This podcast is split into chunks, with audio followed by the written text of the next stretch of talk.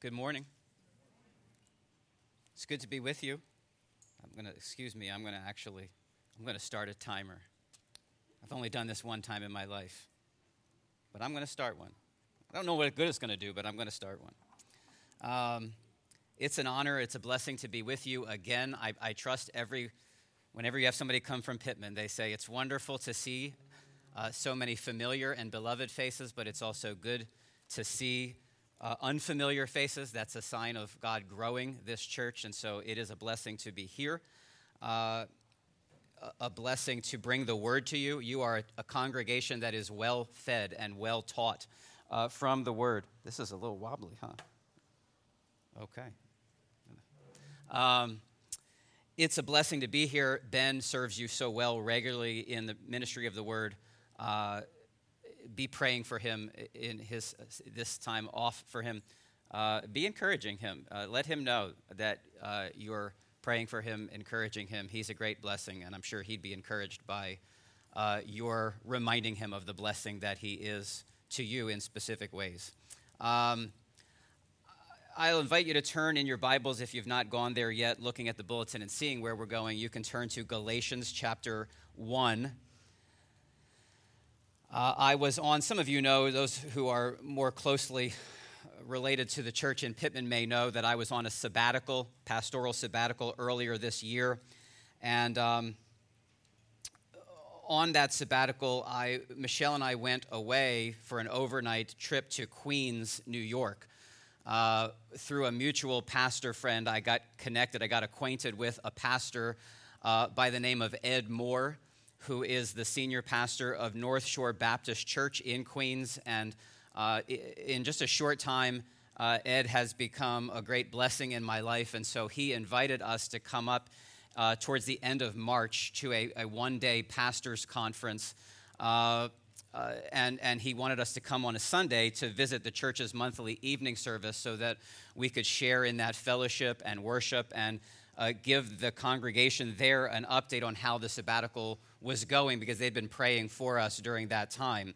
And uh, it was a delightful uh, evening. Uh, Michelle and I had, had talked before we even got there that it was it had been a long weekend, and driving into Queens uh, is not a pleasant experience. Uh, and we knew that. It's a bit stressful. It was stressful that afternoon. And so we had sort of resolved beforehand the service, the evening service ended about 7:30. We're going to just go back to our hotel, nice, quiet uh, evening, get some rest because it's going to be a long day ahead tomorrow, and then the drive back from Queens. So uh, it was a lovely evening of worship on that Sunday evening with them. And we were just about ready to head to the car and go to the hotel and have that quiet early evening when Ed uh, motioned to us and said, Come over here, come into my office. And, and so I was like, what is, what, is, what is going on here? So we went into Ed's office, and there was maybe a dozen other people in the office, most of them uh, speakers at the conference that was going to be had on the next day, a few North Shore members. And, and Ed sits us all down. And uh, I don't know if you've ever seen Ed Moore. Some of you may have seen his sermons. He's a, he's a big guy. He played football at the University of Georgia. And he's a wonderful man, but he, he can be maybe, he's somewhat, he can be very direct. Uh, in the way that he, that's probably because he's been in New York for 30 years, but he, he said, We have a great opportunity, and I wanted to include you all to go to a high rise apartment complex where there's just a beautiful uh, rooftop view of the Manhattan skyline. And uh, the church vans are going to be outside in just a minute or two, and I want to know who's in. And he starts going around the, the circle. We're all in a circle, and he's going around, and, and everybody is, is in. Everybody, we're going around, oh, yeah, that sounds great, that sounds great, that sounds great. Now, we've, we've already communicated we're going to have a quiet, restful, early evening.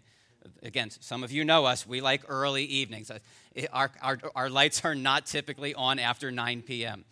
Uh, and so we had talked about this, and they're going around, and, and, and, I, and there's nothing appealing to me, really, about going and looking at the Manhattan skyline but there's something that is not appealing to me about saying no to Pastor Ed, who's invited me to, to, to, to, to come. He's invited us to be a part of this somewhat small group of people. And so we're going around the, the room, and everybody's in, and he gets to us and he says, Okay. Uh, and and I, I said, We're, we're going we're gonna pass. And it was hard to say we're going to pass, but I, I said we're going to pass. And, and, and Ed says in his, just his, he's a wonderful guy, he, but he just said, hmm, okay. It's a no for the Lazaruses. Hmm. And he, and he moves on, and he, and, and he, he keeps going around the, the circle, and I'm, I'm, I'm, I'm, I'm trembling inside at this. And, and kind of Michelle and I began to communicate this little conversation while he's turning his attention to other people. And I was like, you know, it's, I don't, I don't think it'll take that long. It's only, you know, and, and we're, we're uh, you know, we talked about this. And he comes back around a minute later. So Lazarus says, you're, you're a no. I said, we're, no, we're, we're in. We're going. And, we, and it was a night, it was a, it was a good, it was a good time. Uh, but the quiet early night that we had planned on was no more. Uh, we, we got to the hotel late, later than we thought. We did not sleep particularly well, and the next morning, uh, just as we were getting ready to leave the hotel, Michelle starts telling me she's having a hard time seeing. Her vision's a little bit weird. That was the beginning of a migraine. And so during the conference, as the conference was speaking, uh, or as the conference was beginning, Michelle was laid out on the back seat of our car, just trying to have her eyes shut and sleep if possible because that's all she could do. And I'm sitting there trying to enjoy this conference, knowing that my decision to get us out late is probably what caused her body to just be disrupted and bring about that migraine. Uh, my concern about how I appeared before others uh, did harm to my wife and, and kept me from loving her and doing what was best for her. Now, the, the long term effects of that uh, misprioritization in that moment were none. Okay, there, uh, Michelle was not mad at me. She was very gracious and kind uh, to me. The migraine uh, was getting, we left early because what are you going to do when your wife's just in the back seat sleeping? Uh, we left at lunchtime and we got back. And even by the time we got back from Queens, it was beginning to feel better. Uh, so th- there were no lasting effects of that poor decision that I made. But what was going on in my soul during those minutes in Pastor Ed's office, uh, what the Word of God calls, and you've heard it mentioned earlier in this service, the fear of man, uh, it can have much greater ministry endangering, even soul threatening results. Uh, a, a sinful fear of displeasing other people, of coveting the approval and applause of other people, is a serious struggle for pastors. It's not only a struggle for pastors, but it is a struggle for pastors. It's it's a hindrance to faithfully serving Christ. Again, not just for pastors, but for all of us who seek to serve the Lord Jesus. And so, uh, on the tail end of this little series that Ben has been walking through with you on biblical eldership, uh, when I knew I was coming here, uh, I, I, thought it just th- this sermon is not exactly a part of the series. If you see, if you see in the bulletin, I thought it was interesting, funny the way it was worded. Um, an additional sermon on biblical leadership in the church. It wasn't really originally a part of the series. It actually wasn't for that purpose when I preached this sermon to our church in Pitman. But when I saw what Ben was doing and I knew what this sermon contained, I thought this could really be a good, useful thing for the church, for the pastors in this church to be exhorted from God's word, for you as a church to understand one particular struggle for pastors, and also because the struggle that pastors do have is a struggle that human beings have. So maybe we probably should have retitled the sermon in the bulletin there, A Struggle for Elders or for Pastors, parentheses, and for everyone else. Uh, and so I want to talk to you from this passage in Galatians, one verse in the book of Galatians that uh, has been really on my mind a lot through the period of sabbatical that I was on and now back into returning to my pastoral duties.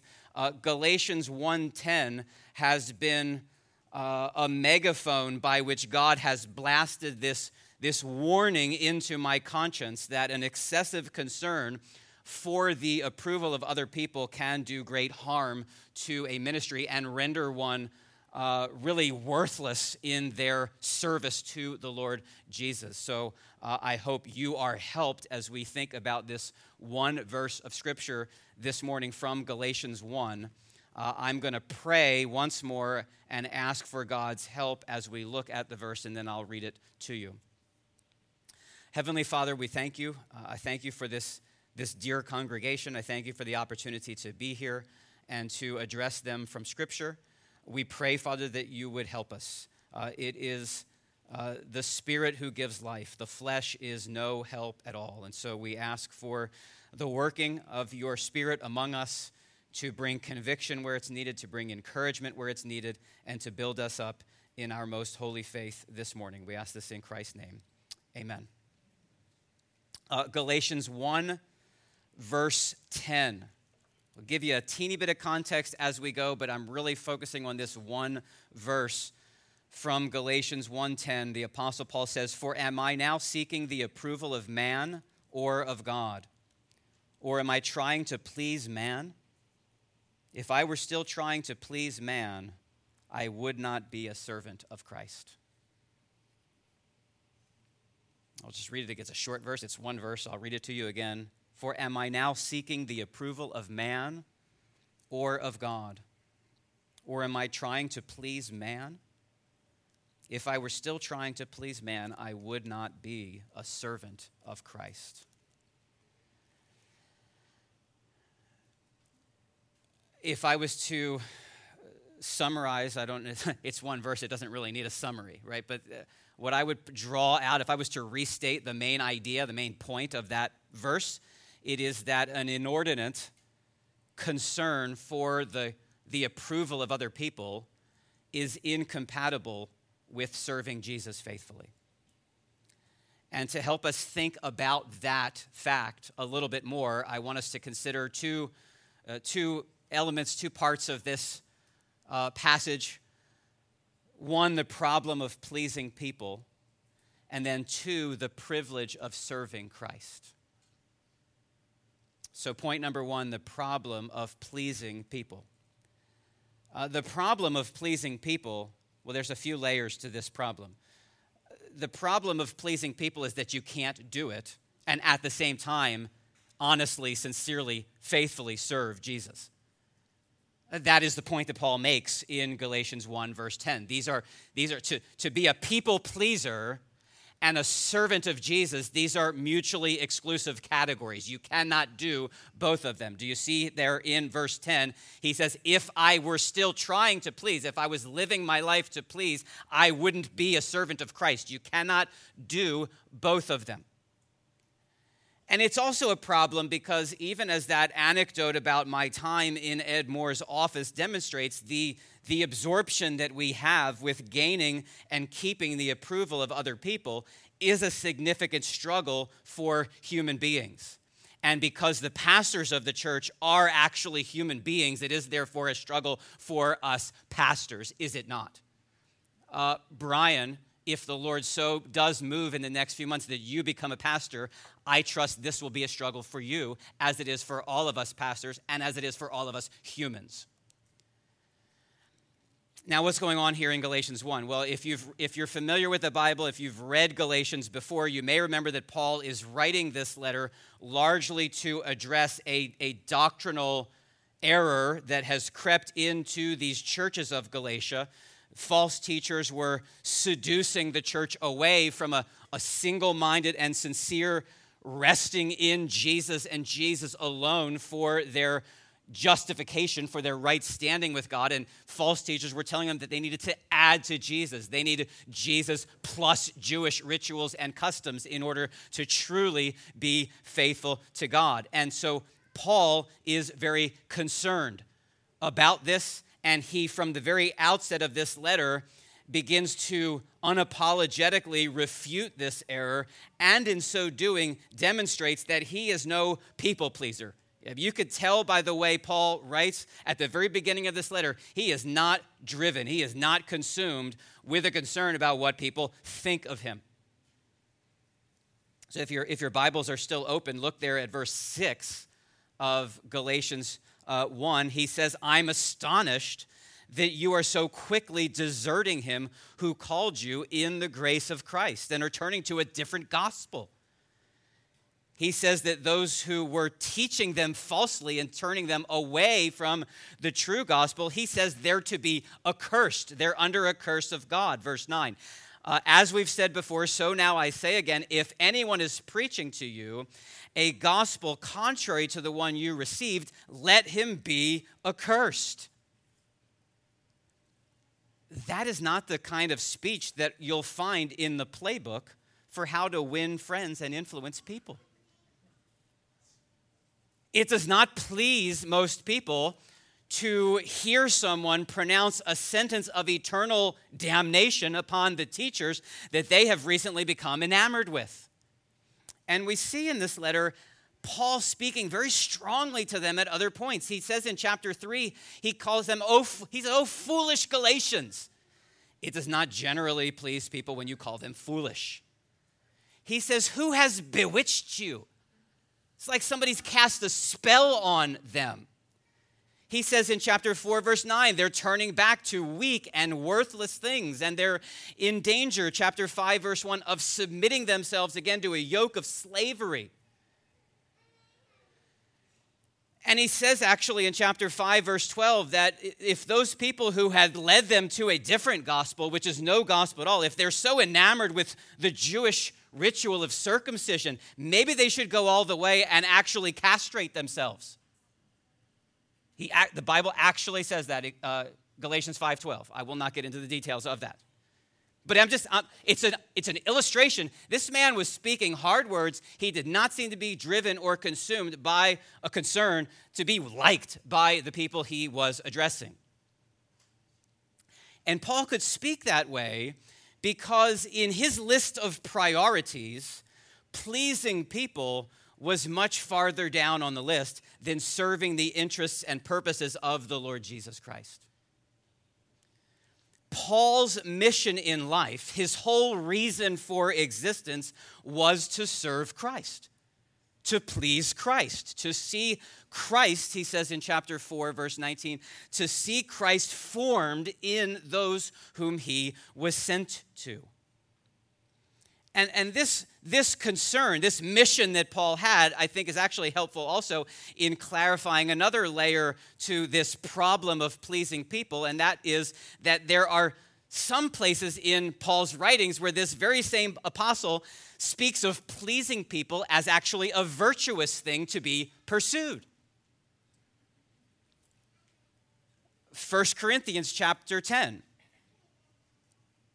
we just heard in our prayer about this call to do all things to the glory of God. And right after that statement about doing all to the glory of God, Paul says to the Corinthians, Give no offense to Jews or to Greeks or to the church of God, just as I try to please everyone in everything I do, not seeking my own advantage, but that of many, that they may be saved. He says, I, am aiming to please everybody in everything that I do. He tells the Romans in Romans chapter 15, verse 2, he says, Let each of us please his neighbor for his good to build him up. It's like, what's going on, Paul? You tell me you can't please people and serve Christ. Then you're saying, I try to please everybody in everything that I do. And, and you should please your neighbor for their good. Well, the way we resolve that tension is that the kind of pleasing people that Paul encourages has one driving purpose. I wonder if you heard it in the two verses that I just mentioned. The driving purpose of that people pleasing is their spiritual well being, their good. He says, I'm trying to please everybody in everything I do that they may be saved. I'm willing to set aside my own preferences in order that another person might be saved or that another person might be spiritually built up in the faith. So I was in Queens this past Wednesday preaching at North Shore Baptist Church, and Pastor Ed said I had to wear, wear a jacket and tie. And if, and if I really would say, well, you know what? I'm not a people pleaser, and I already failed this once with Ed. I'm just going to not wear a jacket and tie. Well, that would be a, that would be a violation of what Paul's saying here when he says we should please people. That's his thing. That's his deal it's important to him. He thinks a man preaching should wear a jacket and tie. I would be a distraction.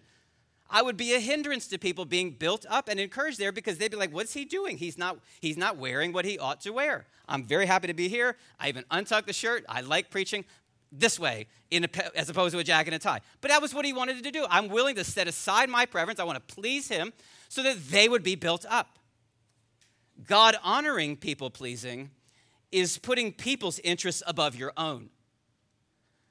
God offending people pleasing is when we put our interests above Christ's interests for that other person. And so, if you want to please people, and there are some scriptures that tell us this is a good impulse. If you want to please people, if you really deeply, enduringly want to please people, help people find themselves more and more in Jesus. I think that's super important in a culture like ours. In a culture like ours, where the very definition of love is to make people feel good about themselves, we need to know, brothers and sisters, and we need to be deeply convinced that you'll please others best when you seek to satisfy them and please them with the unsearchable riches of Christ.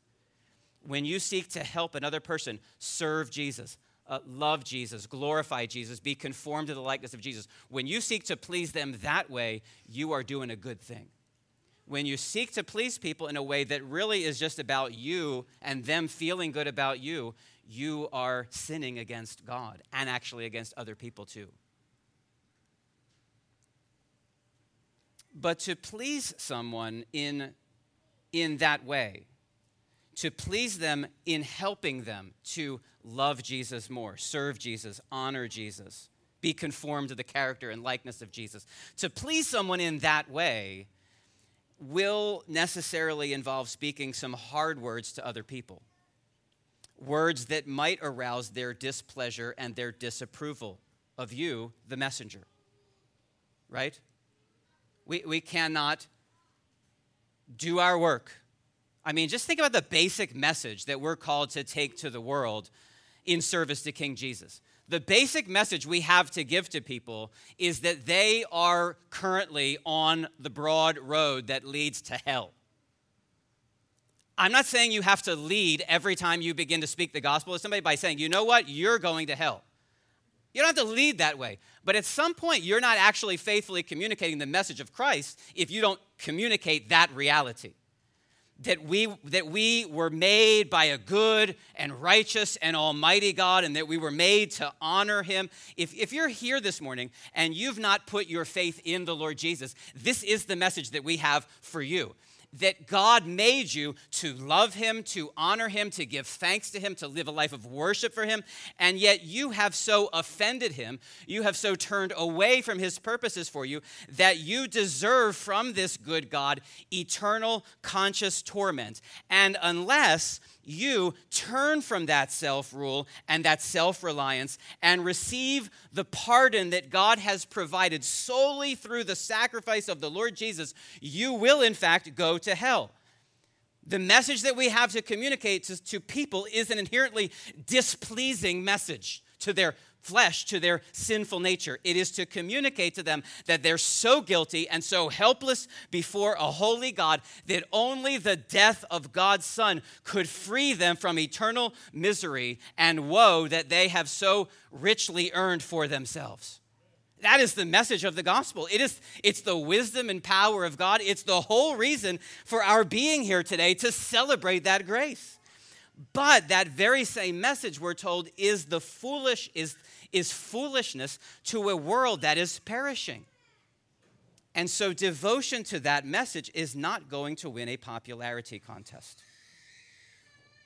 We heard that earlier from Matthew chapter 10 in those words that we heard uh, Brian read from the Lord Jesus himself. He said, A disciple is not greater than his teacher, and a servant a servant, we're servants of Christ. A servant is not greater than the master. And if they hated Jesus the master, then we can expect, we should expect, that people will hate us. Even the, the gospel, to spread the gospel of salvation, means dying to the desire for other people's applause. And that's not only true in evangelism, but it's true in helping other people to grow up in the faith as well. Because even those who have been made new in conversion, even those who have truly repented of their sin and trusted in the Lord Jesus, they still have a sinful nature. Did you know this?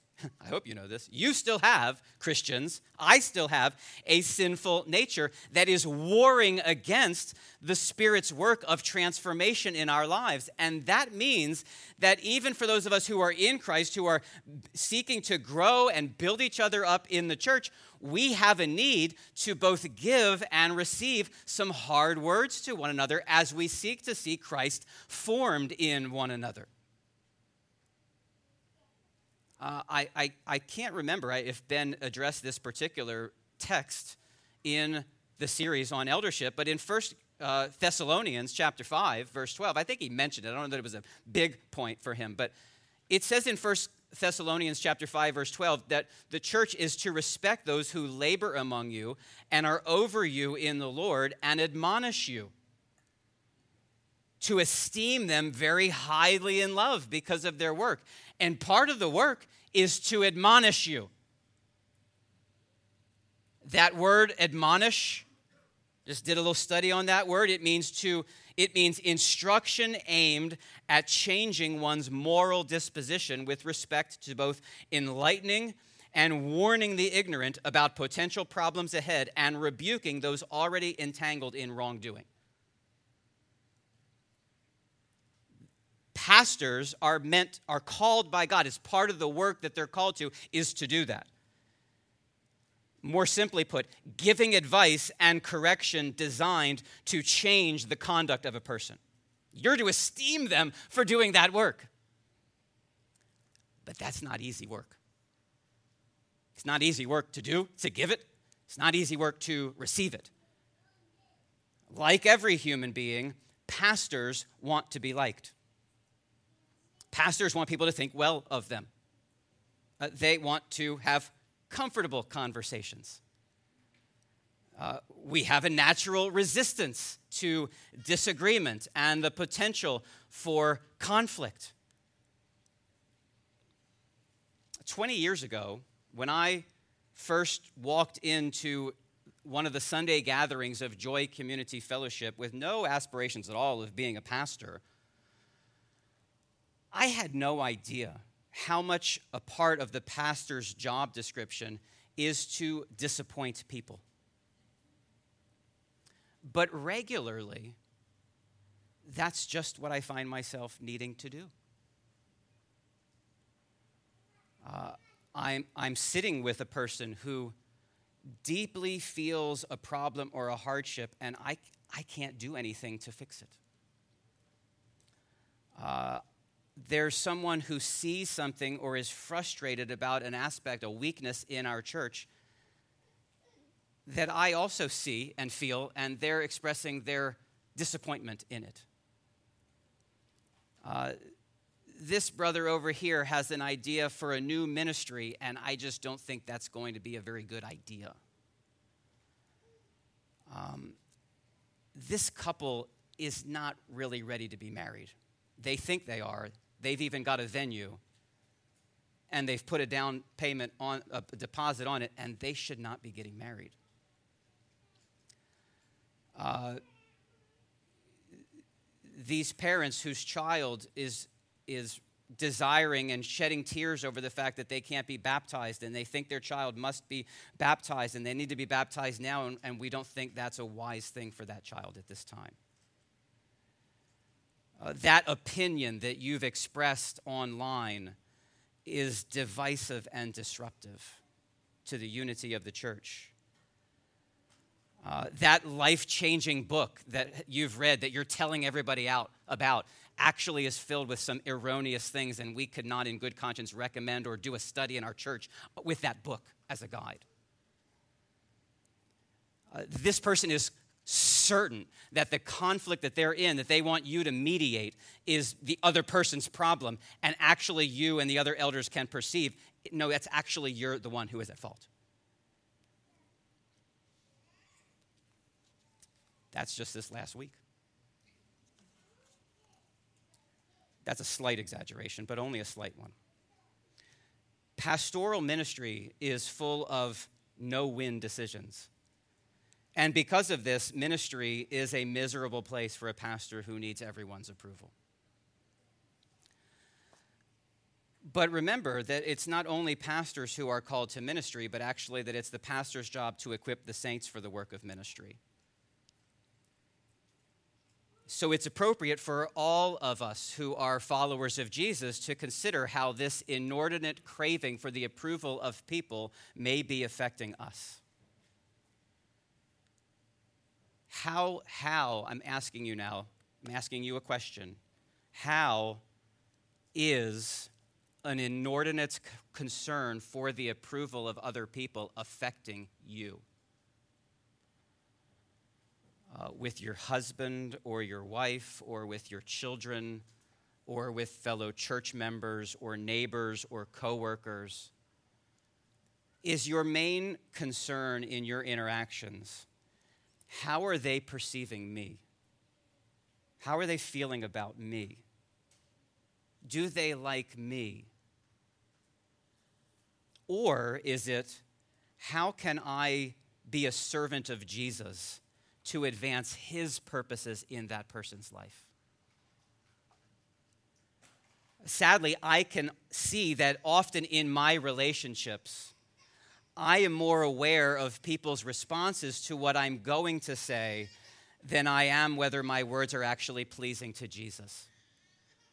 And that's a sin. It's not only a sin, but it's stupid. Because we can't possibly make everybody happy. And so, this concern to always be pleasing to people is an exhausting treadmill that just burns us out because it can't be done. Uh, one author writing on this subject of people pleasing has said, There may be no more powerful argument to persuade you to stop seeking the approval of man than that of the profound folly, futility, and utter impossibility of trying to please all of the people, even some of the time. You can't do it. And I do think that is a persuasive argument. But I would like to suggest another argument that I think is even more persuasive to help you to stop seeking the approval of other people. It's the one that I've been reflecting upon much uh, during my sabbatical, and it is the privilege of serving Christ. If you want to overcome an unhealthy and inordinate concern with pleasing people, consider the privilege of serving Christ. That is point number two. That's how Paul resists the temptation to live for the approval of man. He says, Galatians 1, verse 10, if I were still trying to please man, I would not be a servant of Christ. And I, I could not find an English translation that translated it this way, and I'm not a Greek scholar, but uh, the original language here on this verse, it actually front loads and emphasizes the word Christ specifically. A more literal way to translate it would be if I were still trying to please man, Christ's servant I would not be.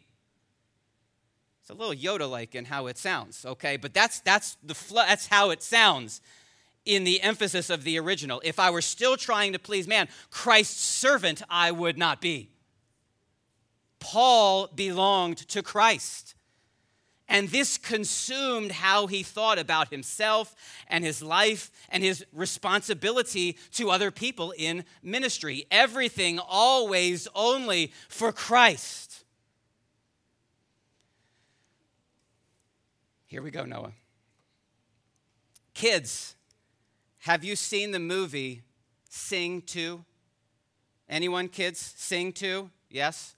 Not the original, not the first Sing, the Sing, Sing 2.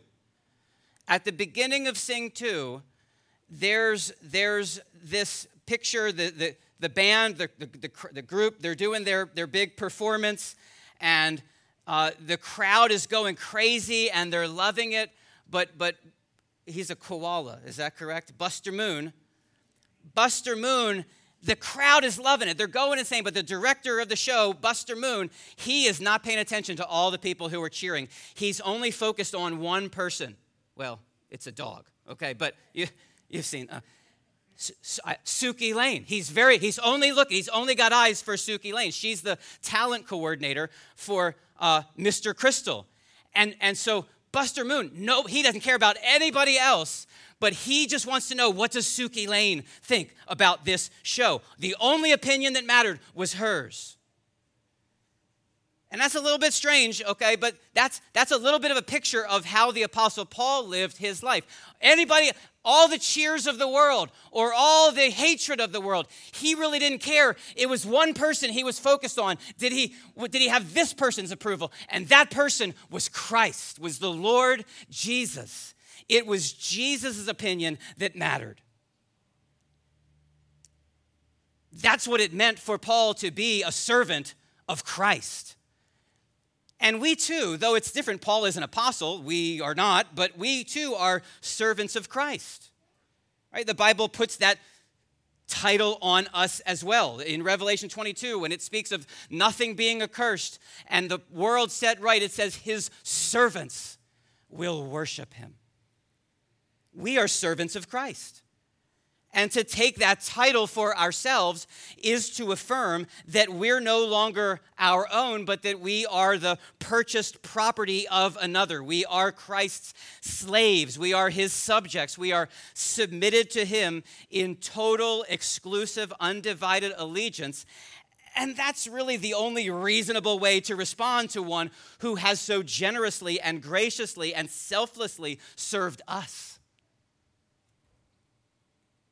Jesus, the, the Christ who Paul so eagerly served, Jesus was himself the perfectly pure servant of God who was devoted to the Father's will in complete, undivided loyalty and devotion.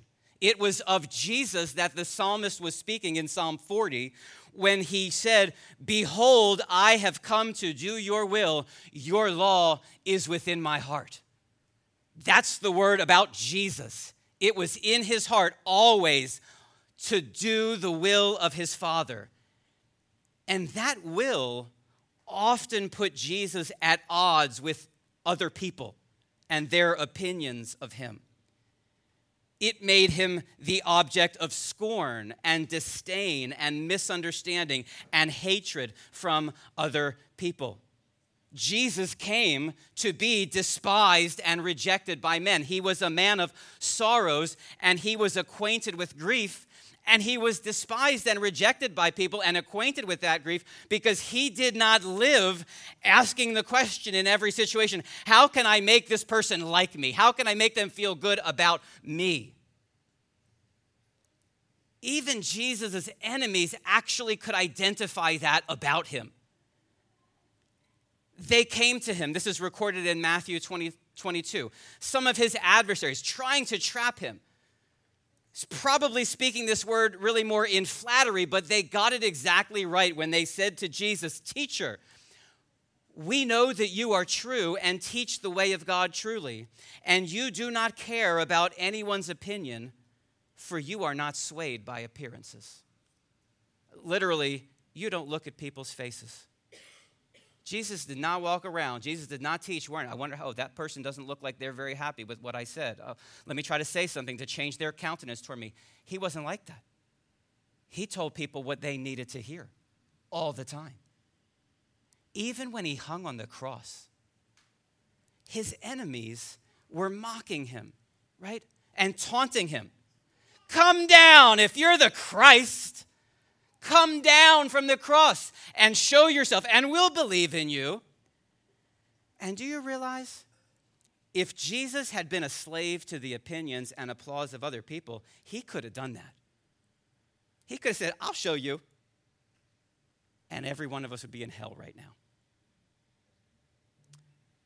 But instead, of proving himself to other people and pleasing them and catering to their expectations and desires.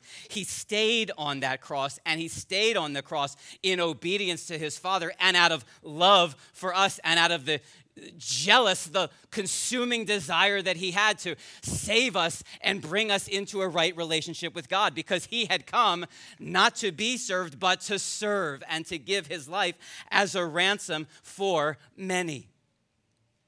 When we had aroused God's righteous wrath for worshiping and serving the creature rather than the creator, when we had treasonously usurped his throne and preferred our own rule and glory above his own, that is the real issue when it comes to people pleasing. It seems like such a tame thing. Like, why, why are we making such a big deal about people pleasing? The big deal about people pleasing is that it's not really about other people, it's about what other people think of me. It's about me being more concerned about me than I am about Jesus. That's what makes it so outrageous. That's what makes it so offensive. But when I had turned away from living my life for the hallowing and praise of his name, and when I had terminated, and you had done it too, and, and some of you, if you're still not a Christian, you are still living this way, living your life about you, it's an outrageous offense that deserves eternal punishment. And yet, when you were in that condition, Jesus, though he could have come down from the cross, Jesus stayed on the cross so that he would endure in his own body the eternal separation from God that we deserved, so that he could rescue all those who would trust in him in, in staying there on the cross, in giving his life for the ungodly, Jesus has cleansed all who believe from the guilt and tyranny of sin. And he has done so so that we might serve him in fear and gladness all the days of our lives. That's what we need to overcome a sinful concern about appearances, about how we appear to other people.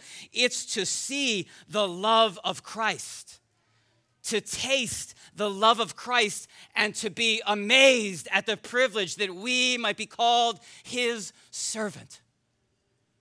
That's the way Paul himself lived his life. He says in Galatians 2, he, he tells us part of his secret about how he was just not concerned about the appearance and, and approval of other people. He says, I have been crucified with Christ.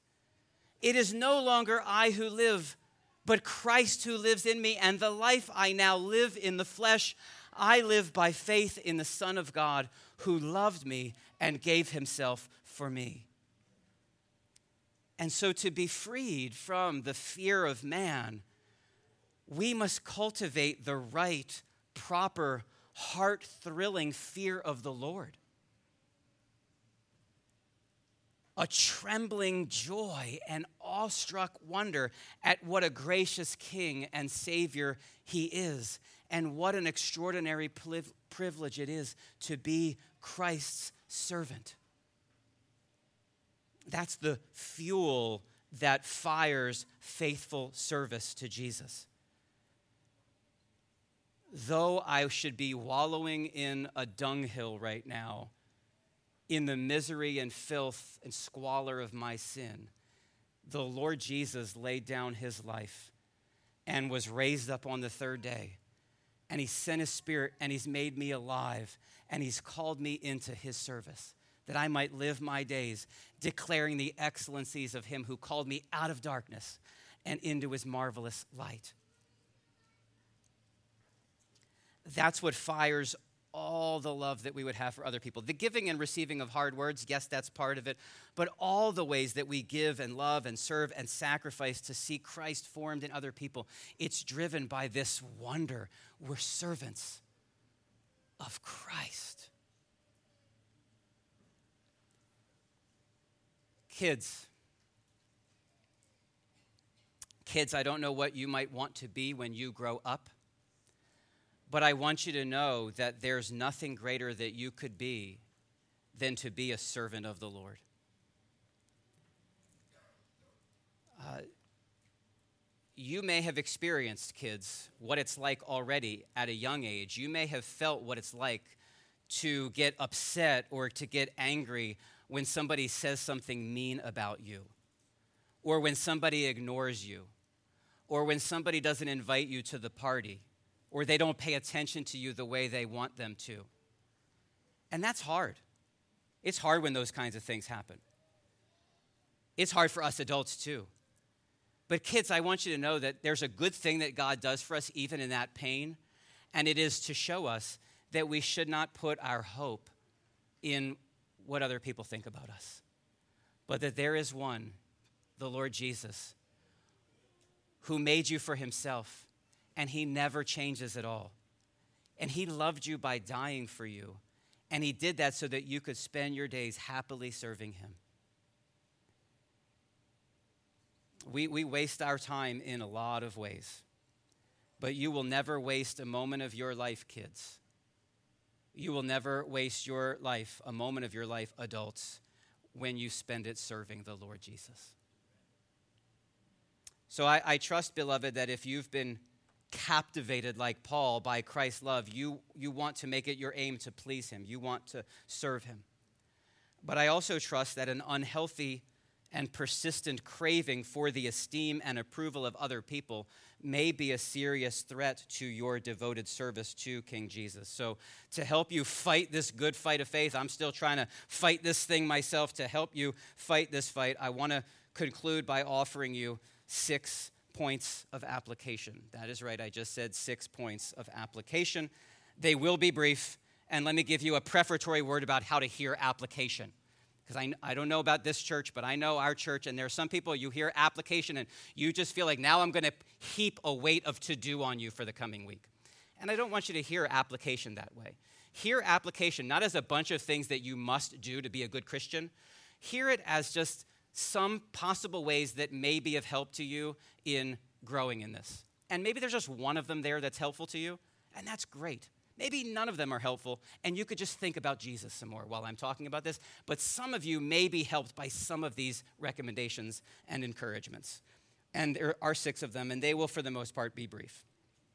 First, uh, read, spend the next three months reading through all four Gospels and just take note of Jesus' way of offending people, saying hard things to people, and just generally being disinterested in the popularity and applause of other people.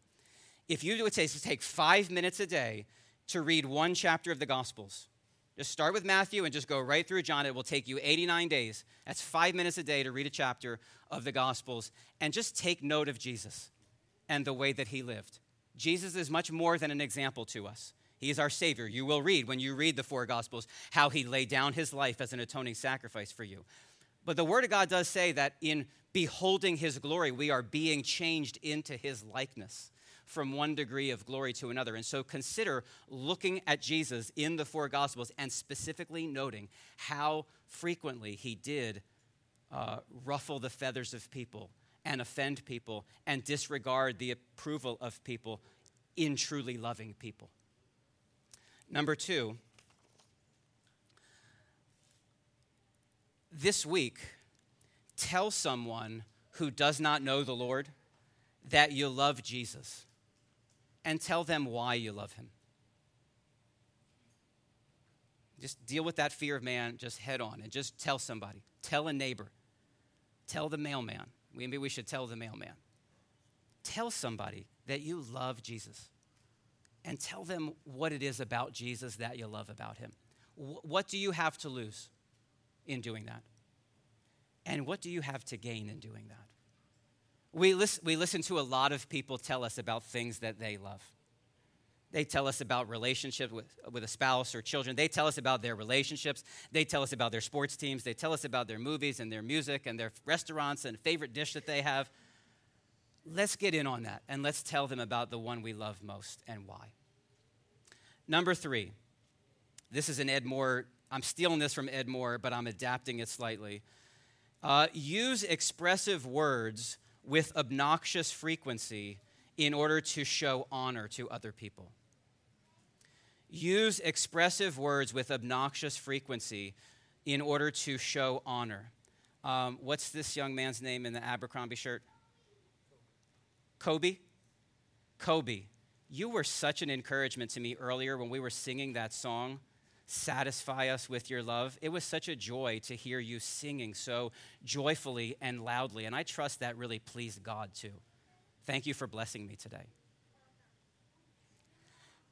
That's what I mean. Do that for each other. God's word says we're to outdo one another in showing honor. I've heard it said that's a holy competition and we're all winners. Outdo one another in showing honor. When someone does something or says something or acts in a way that exhibits godly character, that is honorable. And we do honor to God and we bless that person when we take note of it. The principle is if you see something, say something. If you see something, say something. And it may seem odd in a sermon about this, the fear of man and pleasing people. That's like, I don't understand exactly how that connects. Uh, John Piper has said, when our mouths are empty of praise for others, it's probably because our hearts are full of love for self. And I think that's well said. And, and it's precisely that issue, that love of self, that really is underneath the concern that we have, the consuming desire that we have that people be liking us and, and making much of us. So try to kill that by training yourself to look away from yourself, seeing the good that God is doing in other people, and celebrating that good. Use expressive words with obnoxious frequency in order to show honor to other people. Number four, pray that Joy Community Fellowship of Williamstown would cultivate a relational environment in which it is normal and expected for members to be intimately involved in each other's lives. I'm not saying that isn't happening at all. I'm saying pray that it would happen more and more. May, may Joy Community Fellowship of Williamstown be a congregation where it is normal to ask and answer questions like, How's your soul? How are you doing? No, like, r- really, how are you doing? What have you been reading in God's Word that is encouraging you? Uh, what's a challenge or burden that you're facing that I could be praying for? Uh, what's a truth about God that you've been having a hard time believing lately? Pray that asking and answering questions like that would just be more and more and more regular. Again, this is another way of just training you to value and prioritize the spiritual well being of one another. And so, possibly in the midst of that, stimulating some of those hard conversations that need to happen in a less confrontational way. Pray that this be a place where it's normal and expected for members to be intimately involved in each other's lives. Uh, fifth, invite godly correction into your life. Invite godly correction into your life. Uh, on the tail end of my sabbatical, uh, some, a few of you know this, but I, you know, it's, pastoral sabbaticals are nice. My, my pastoral sabbatical was partially like this would be a nice thing to do, and partially like this guy desperately needs help. Uh, he's not in a good place my soul was not in a good place. My, my, my concern for ministry, my ministry was not in a good place. There was more. You heard last week about Hebrews 13. There was an increasing groaning in my soul in the work of ministry. There was a diminishing joy in the ministry. And I took four months off from ministry. And at the tail end of that, I, I opened up myself to the other elders to seek their feedback on my life and ministry. And I asked them specifically, I said, please tell me what it is that frustrates you or concerns you about my leadership in the church. And I asked them how they would like to see me growing in the next year. And that was difficult to do. Uh, they were honest with me. They wrote me a long letter, and then we got together and we had a long meeting to talk about it. And it was difficult it, it hurt in some ways. I don't know that I, and I said this to them, I said this when I preached this to our, our, our, church as well. I didn't necessarily agree with every single thing that they had identified, but it was good. They were loving me.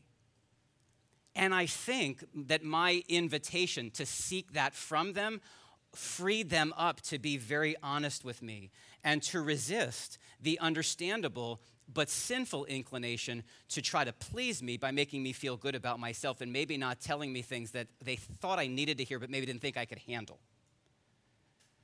One way to kill the fear of man is to ask brothers and sisters in Christ, do you see anything in me that concerns you? Do you see any way in me, anything in me that you think may be displeasing to me? That would be hindering me from serving Jesus most faithfully? Now, if anybody asks you that question, you should be very delicate and careful in how you answer that question. Galatians 6 says if we see someone caught in sin, we should restore them with a spirit of gentleness. But those are, that's a good question to ask. Because if we have no relationships where those kinds of conversations are happening, we're in very dangerous spiritual territory. So I would encourage you, particularly members of this church, I would encourage you to ask your pastors.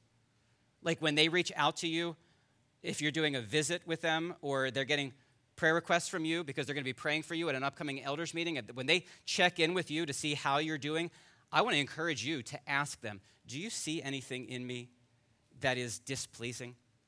That you think may be displeasing to the Lord? Any ways that you think I could be growing in my devotion to the Lord? I think that will serve your pastors well, and it will serve your own souls well. Because your pastors may see something in you that it's, it's not exactly a sin, but they, it doesn't seem like it's maybe really wise either. And they, they maybe want to say something to you about it, but they're not sure how you would receive it. And when you ask them, when you just say, I want to grow, I love you, I trust you, you're an overseer of my soul, I want to hear what you have to say, everyone wins there. And I know these men, and Brian is one of them as well. They will steward those questions very carefully and generously and gently. Lastly, I, I was aiming at 55 minutes. It's 55 minutes and 50 seconds right now. That's close. What I'm saying is, I, I, I got close. Number six, think often of the day of judgment. Think often of the day of judgment. We sang of it earlier, and I'm just now trying to apply it to this particular matter the Apostle Paul tells us another secret of his. He did look back much. He lived his life boasting in the cross, remembering the Son of God who loved him and gave himself for us. He also lived, lived with a view toward that final day. He said, We must all appear before the judgment seat of Christ, so that each one may receive what is due for what he has done in the body, whether good or evil. And that eternal perspective, that thought, that concern for the last day led Paul to this conviction regarding the, the criticisms and complaints of other people. He said it to the Corinthians. He had a tense relationship with the Corinthians. They were not enamored with him, they didn't think he was eloquent enough. They began to talk trash about him, and yet he loved them and he, he ministered to them. And he, in addressing this in 1 Corinthians chapter 4, he says, With me, it's a very small thing that I should be judged by you or by any human court. He said, In fact, I don't even judge myself. Paraphrase, I don't really care that much about what you think about me, and it actually doesn't even really matter what I think about me. He said, I'm not aware of anything against myself, but I'm not thereby acquitted. It is the Lord who judges me. Therefore, do not, do not pronounce judgment before the time, before the Lord comes, who will bring to light the things now hidden in darkness and will disclose the purposes of the heart. Then each one will receive his commendation from God. That's exactly what Jesus said in Matthew 10 in that passage. He said, What's hidden is going to be revealed. And I want to just tell you, I just want to assure you that on that day when you stand before Him, to give an account for how you have lived your life. Now, we know in Christ it's, it's, it's all grace. I mean, no, we could not stand on that day apart from the grace of God and the blood of Christ cleansing us from our sins but there in some way that we don't totally understand there's going to be a reckoning our, our lives what we do and how we live it matters and I, I could tell you when you stand before jesus king of kings lord of lords exalted above all nations who shed his blood to rescue you and bring you into his eternal kingdom when you stand before him it will be a very small thing on that day what people thought of you, whether people liked you or not, whether you had the applause of other people or the frowns of other people. It will be, as one hymn puts it, it will grow strangely dim in the light of his glory and grace on that day. Commenting on those words in Matthew 10 26, let me remind you of those words in Matthew 10 26.